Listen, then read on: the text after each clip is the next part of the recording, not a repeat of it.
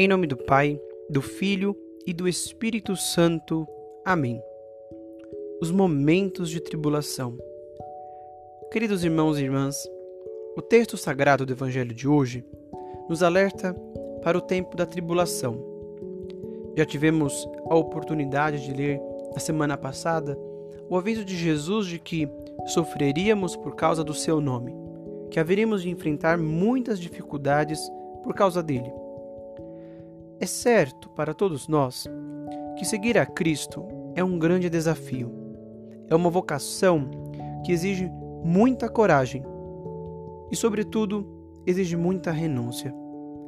Mas, se somos perseguidos e se sofremos neste mundo, devemos, de certa forma, nos alegrar? Sim, nos alegrar, porque se isso nos acontece, é porque o Senhor está em nossos corações e nós estamos no caminho certo.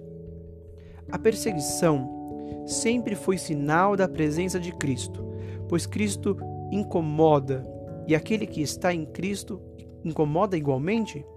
Logo, se somos perseguidos, temos a certeza de que é porque Cristo está conosco e por isso incomodamos o mal. Porque Cristo está no meio de nós.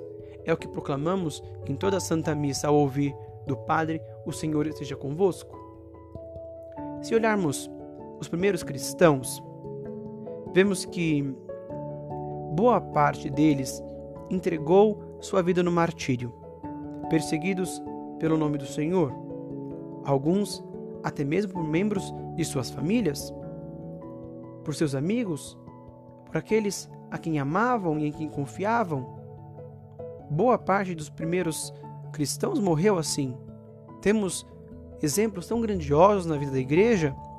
Temos São Policarpo de Esmirna, temos Santo Inácio de Antioquia, temos Santa Generosa, temos Santa Cecília, Santa Filomena, Santa Perpétua, Santa Felicidade, Santa Águida, Santa Luzia e tantas outras santas mulheres, outros santos homens, os próprios apóstolos do Senhor, que morreram derramando o seu sangue pelo nome de Jesus, porque incomodavam, porque sofreram tribulações, porque eram sinal de Cristo. Assim, nós somos hoje chamados a revestir o nosso coração de coragem e audácia, sabendo que o Senhor Jesus Cristo, aquele que morreu na cruz, aquele que foi perseguido, que foi torturado, que derramou seu sangue por cada um de nós, é também aquele que nos fortalece. E que os momentos de tribulação deste mundo nada podem contra nós, porque o Senhor está ao nosso lado, ele caminha conosco. Ora, Jesus foi o primeiro que sofreu tribulações Jesus foi o primeiro que foi perseguido. Jesus foi o primeiro que sofreu na sua carne pela sua própria missão, pelo Evangelho, pela salvação de cada um de nós, pela salvação das nossas almas. Jesus é a nossa força. Ele que passou por tudo isso sabe melhor do que ninguém o quão doloroso é o caminho da provação. Nós somos discípulos desse homem, torturado e morto numa cruz mas esse mesmo Senhor não nos deixa, Ele está conosco. E se passamos tribulação hoje, Ele passa conosco.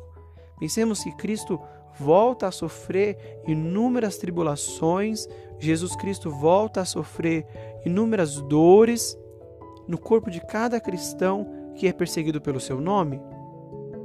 Que no dia de hoje, então, Jesus possa nos revestir com a sua graça a fim de que as tribulações do tempo presente não sejam capazes de nos tirar, de nos afastar do seu amor, mas que as tribulações do tempo presente nos ajude a estarmos cada vez mais associados, unidos à sua paixão na cruz. Que Jesus, nosso Senhor, aceite a nossa dor e o nosso sofrimento como sacrifício de amor por Ele. Louvado seja nosso Senhor Jesus Cristo para sempre seja louvado.